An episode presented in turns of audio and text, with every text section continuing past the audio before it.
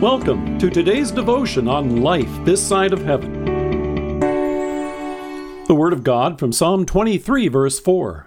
Even though I walk through the valley of the shadow of death, I will fear no evil, for you are with me. Your rod and your staff, they comfort me.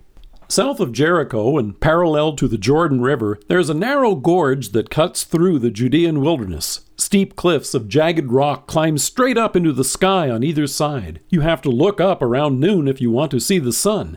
The rest of the time, you find yourself in the shadow of the rocks. In the summer, the temperature can reach well above 100 degrees. But it's not simply the temperature which makes it a perilous path. The gorge stretches from Jerusalem to Jericho. Sound familiar? As you'll recall, Jesus began the parable of the Good Samaritan by saying, A man was going down from Jerusalem to Jericho when he fell into the hands of robbers. So, historically, it was well known as a treacherous place to travel. Today it's referred to as Wadi Kelt, but in a nod to David's words in Psalm 23, some have nicknamed it the Valley of the Shadow of Death. It's unlikely that David had this specific place on the map in mind when the Holy Spirit inspired him to record these words.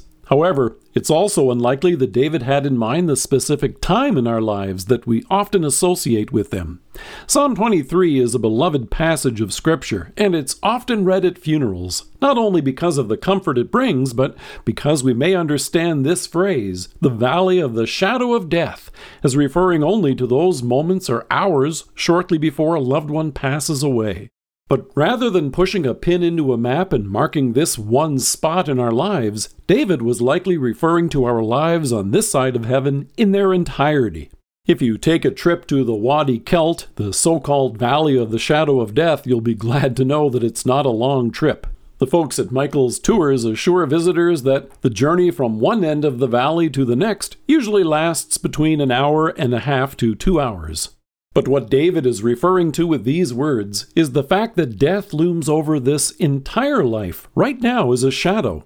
It may come prematurely, suddenly, as a result of an accident. It may come at the conclusion of a prolonged illness.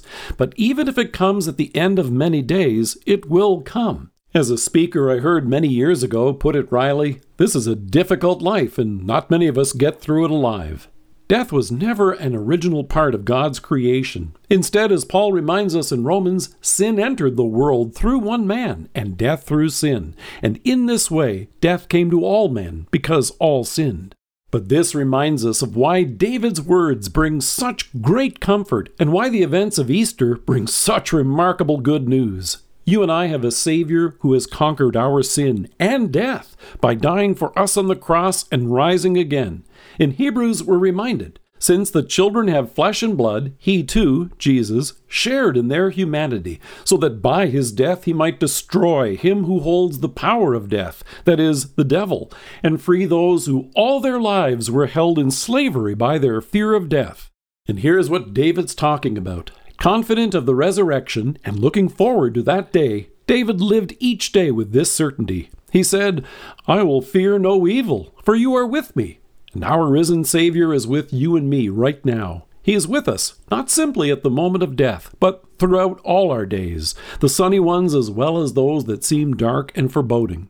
One part of traveling on a shadowy road like the one from Jerusalem to Jericho is that you could never know what was around the corner. But you and I have a Savior who does. And with the righteousness he has bestowed upon us by faith, he enables you and me to say with confidence, Surely goodness and love will follow me all the days of my life, and I will dwell in the house of the Lord forever. Let us pray. Risen Savior, thank you that you are with me now and always. Amen. Thank you for joining us. If you are listening to us by podcast or on Alexa, we invite you to browse the resources that are available on our site at lifethissideofheaven.org. God bless you and have a great day.